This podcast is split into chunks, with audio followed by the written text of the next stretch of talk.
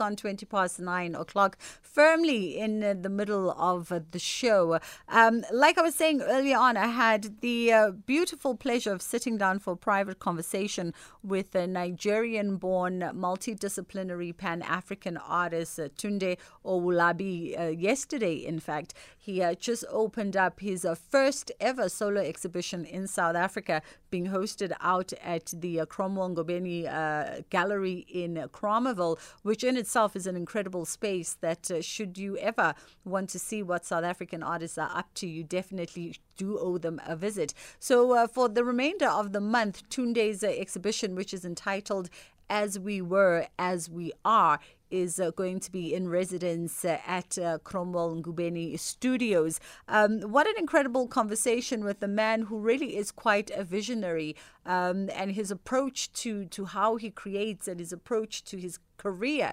as a creative uh, is quite uh, resounding. If you get an opportunity, perhaps you can follow him on uh, Instagram and have a look. He puts up quite a few vid- videos of him in process. And of course, visual arts is not the only way he chooses to express himself. He is an artistic strokey. Um, he's a visual artist, a painter, he's a sculptor, a photographer, a fashion designer, an interior decorator, a former ad executive um, who's also also, by the way, by the way, uh, qualified. He's a qualified IT specialist. Um, so he's a man of many facets, and uh, he's chosen to express, uh, celebrate, honor, and of course interrogate the African narrative using the disciplines of creativity. So my conversation with the Tunde, and we thought you know, why not moving forward just take the show into the natural spaces where it exists anyway, considering the fact that we are an arts and culture lifestyle show and we tend to inhibit these spaces when we are not on a microphone. So uh, we figured from time to time, some of our conversations, as you would have uh, figured from last week, will happen outside of the studio and will happen within the natural environments from where artists and creators create. Tunde Oluwabi.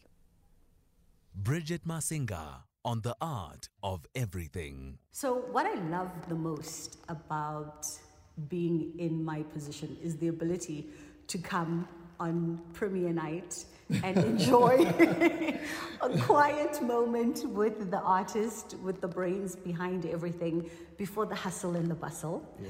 Um, and I get the honor today of sitting in a very private conversation with a multidisciplinary Pan African artist. I love how that, by the way, is titled uh, Tunde Owolabi, who is in the country for his uh, solo exhibition. Thank you for, for allowing me to invade your space, to invade your, your quiet moments. Thank you so much, Bridget.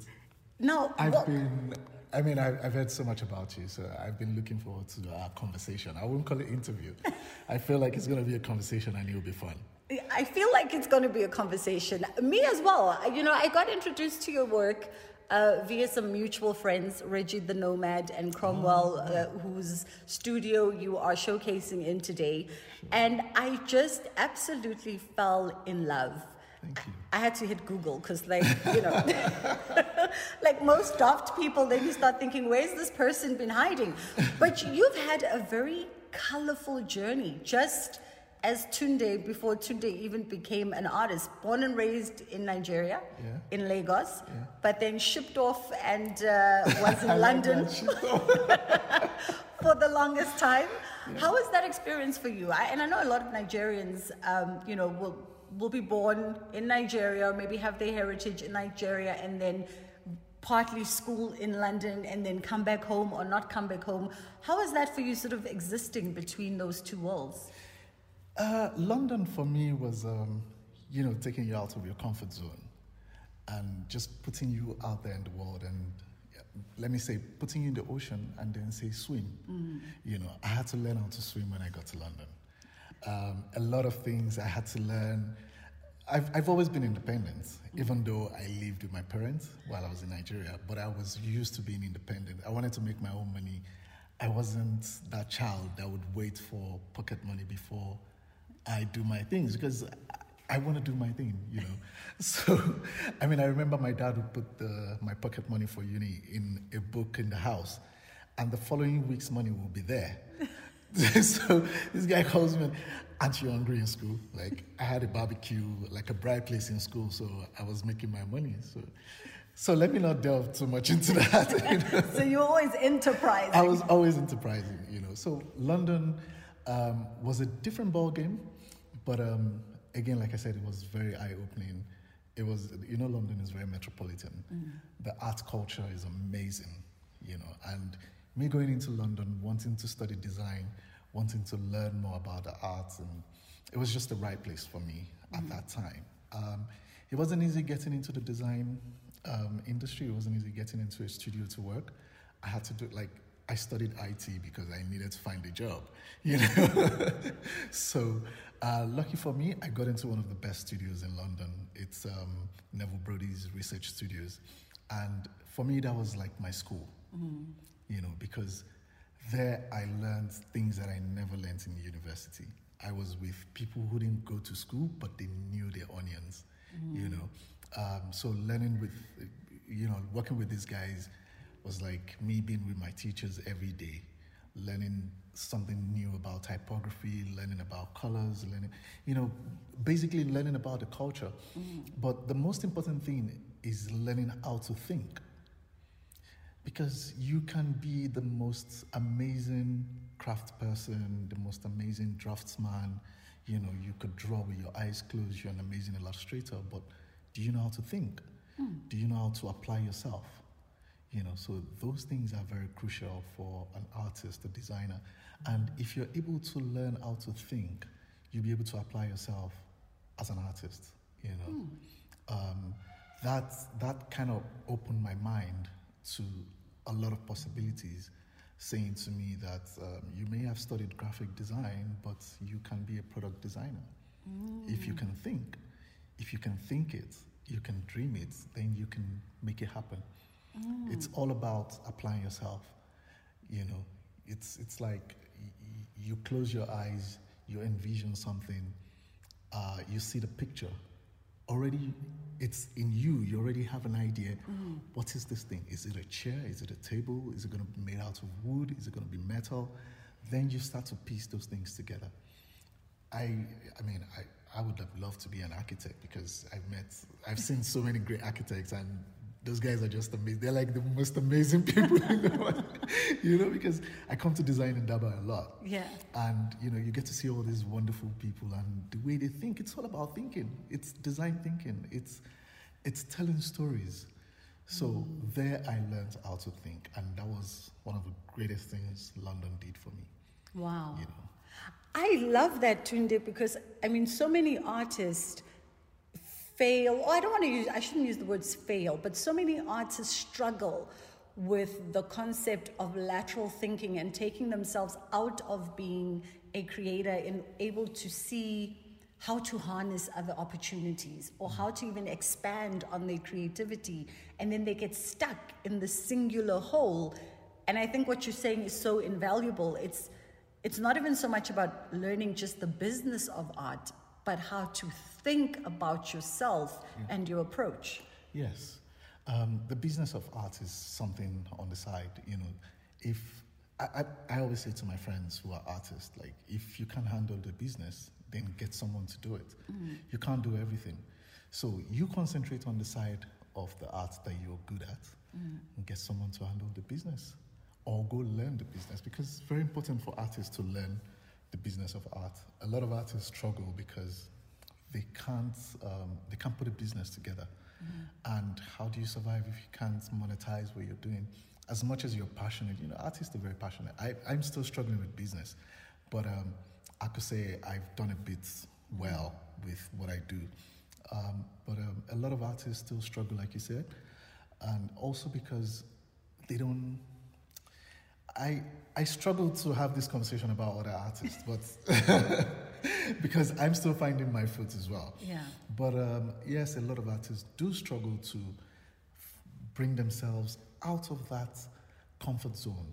You know, I, I studied as a, as a sculptor. I must just carve wood. I must just work with clay and this. I can't do any other thing. It, it doesn't happen that way. You can be a sculptor, but you can design amazing chairs. Hmm. You can be a product designer. You're a sculptor. Okay. How can you apply your knowledge as a sculptor into doing other things that can then be commercially viable Yeah. and still be an amazing work of art? Hmm. You know, so all these things I learned over time. I'm in conversation tonight with Nigerian artist Tunde uh, Owolabi, who's in South Africa, and we're just finding out more about him, like listening to his tale as to how he came to be at this point. And you know what I gather from your story is you're not just an artist, you're a creator. And, and that is the essence of you. The fact that you're a photographer, you're a visual artist, you're a fashion designer, um, you know, you're an interior designer. These, you're a storyteller who uses creativity as a way of telling the story of not just your people, but the people on the continent as well. Absolutely. Um, yeah, because I feel the African story, um, black, the, the, the black history is not being, you know, history is not fair on black people, let me put it that way. And there's so much about the African story that has not been told. You know, people need to see. Uh, someone bought a pair of sneakers from us from Finland. And it, I saw the order and I'm like, Finland?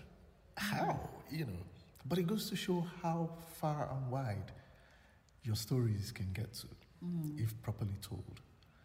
And another another intriguing thing, there was a day, uh, I mean, she's not a friend, but she, she bought something from us, and she was in Amsterdam.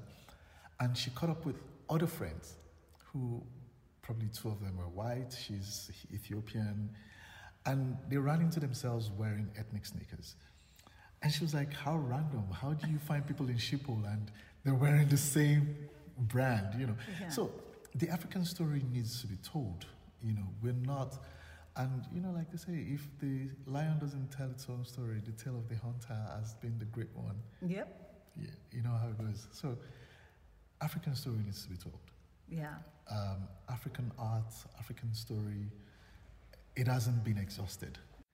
So yes, the African story hasn't been exhausted. You know, there's so many ways the African story can be told: films, um, fashion, art. You know, so many, and I don't think we're doing enough to put a story out there. And you know, this glamorizing the West, you know, wanting to be the West is what led to what I'm showing today. Um, how a lot of people are now trying to trace back to their uh, their roots. You know, people now wear their traditional hairstyle, but they're finding new ways of expressing. You know, these things are very important for us. You know, going forward because if we don't do this, we will find our cultures dying, and the generations to come will find nothing. Mm-hmm. You know, they will just probably hear about some things, which if history isn't kind on, they probably will never hear about them. Yeah. You know, people like Rihanna are wearing Bantu knots today, and people are making noise about Bantu knots. But where did Bantu come from? Bantu is even an African was from Zulu. You Yeah. know, a Bantu. Yeah. You know, the Igbo culture wears a lot of Bantu knots. You know, but when the West does it, then it's cool. Mm. If we do it, it's primitive. Who said that? You know, you find Picasso taking inspiration from African um, art in the, during the time when he was doing the Cubism art. You know, doing a lot of sculpture that imitates sculptures that were done in Africa even before his forefathers were born. Yeah. Yeah. But when they celebrate these things, they don't mention that this influences was, was from Africa. Yeah. You know, they probably just say it in passing. Damien Hirst made a sculpture of um, one of the Ife bronze. Never gave credit back to where he got inspiration from, but it's celebrated like the idea came from him. So we need to tell our stories so that people know that this is where this came from. You know, if Saint Laurent made some collection using some African whatever, and these guys are being celebrated, and you know everybody shouts about them, but where is it from? Yeah. Yeah. So until we start to tell our stories and make noise about it, just the same way they do, it's all going to be the same. Yeah. You know what I'm loving about sort of this I guess this resurgence of voice from young African creatives is there's a sense of celebrating and honoring history and heritage and centering it very much in our stories, but there's also a sense of interrogating it and flipping it upside down and really just getting to the crux of, you know, as to your title, as we were, we are, Yeah. you know? Yeah. So this this is how I, mean, I started thinking how um, how I've come a long way. Seven years building the brand Ethnic Africa, and it just dawned on me that this is me flipping something that was Mm. into a, a new way of carrying them. Mm. You know, um, my forefathers would wear this fabric as agbada, and you know they were so regal. Mm. You know, this there, there's a picture that can never get off my head. It was Obasanjo, one of our former presidents, and he was standing there with Jimmy Carter.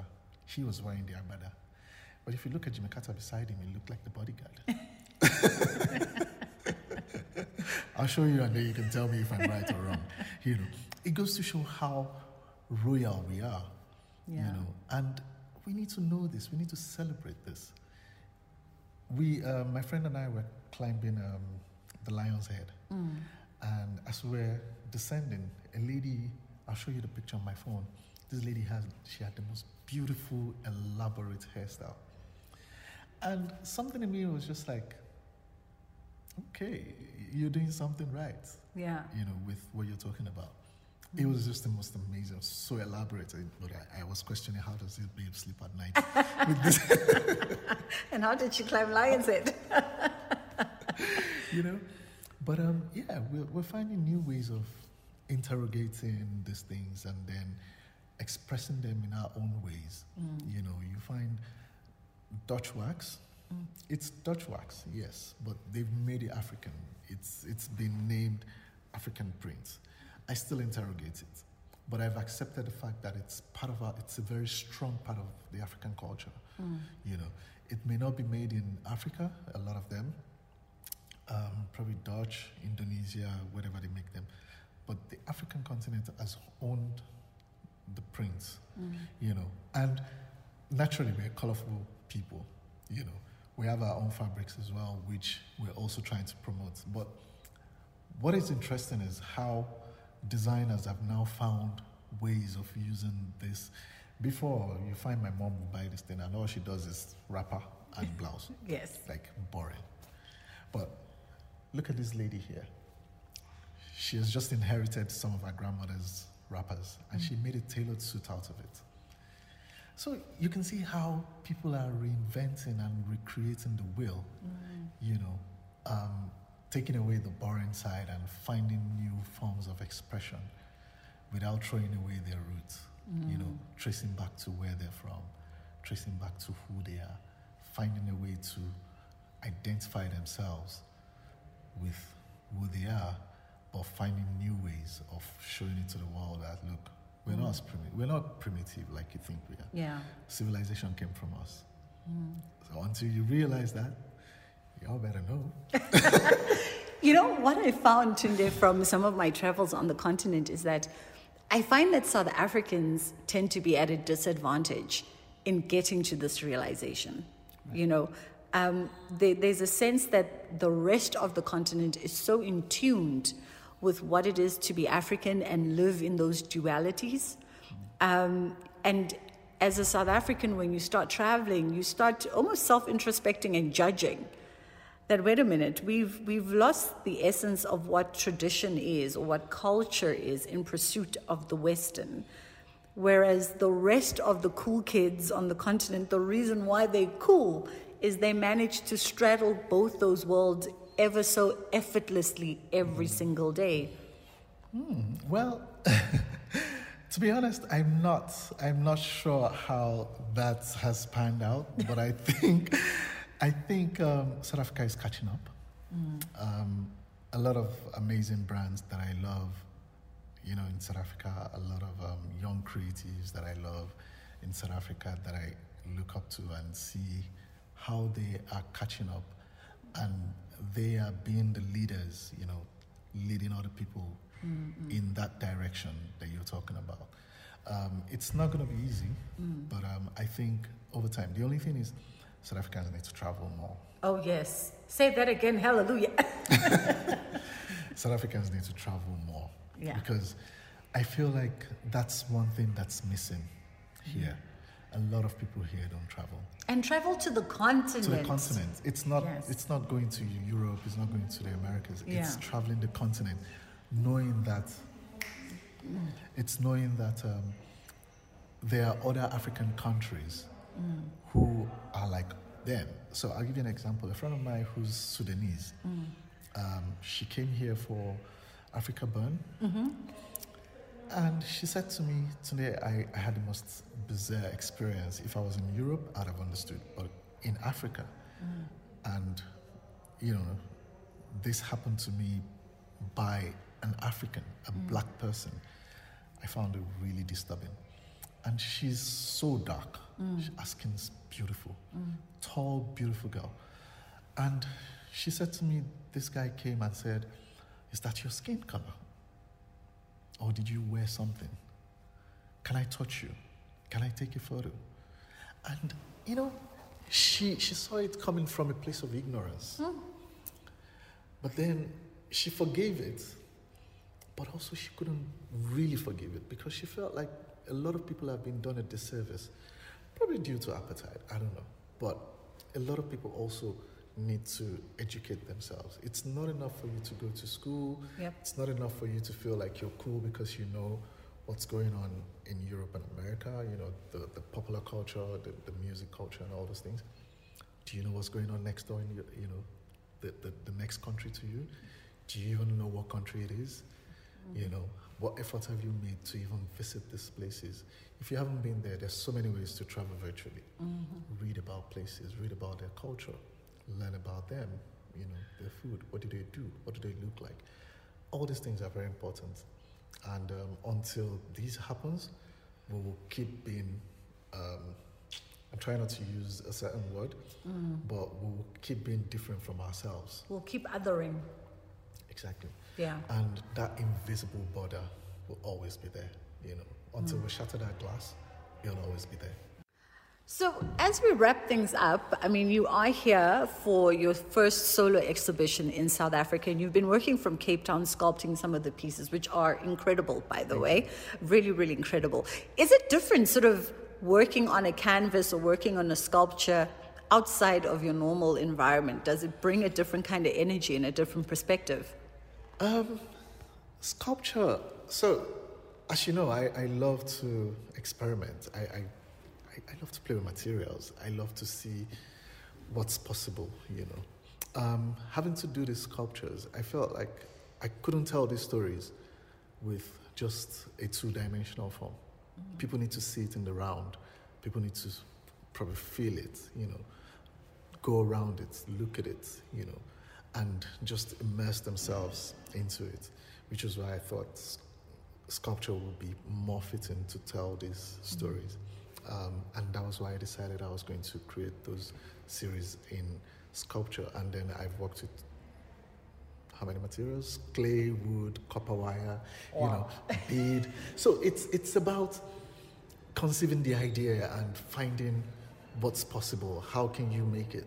Um, how can you make it look like what it is that you've imagined? I mean, one of the sculpture I had to like break it down and start again yeah, until you get there. You know, um, one of them uh, has got the bronze. This one here, and the reason why I decided I wanted bronze is because this hairstyle here is usually reserved for wives of kings. Oh. So what's more fitting than putting the crown, like, you know, the bronze on, on her? I mean, every other every other one of them is wearing a crown, which that's what our hairstyle does, you know. But because of the significance of that, I wanted people to understand what these hairstyles is about, mm. and that's why I decided to put, you know, use the bronze as that crown on, you know, the the, the ball part of it.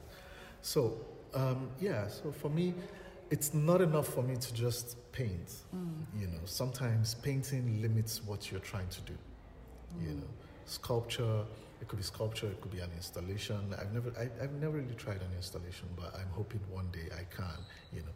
But I just need to find ways of expressing, mm. you know, in, in the most, um, in the most result-oriented way mm. that can give, that can express what I'm feeling inside of me.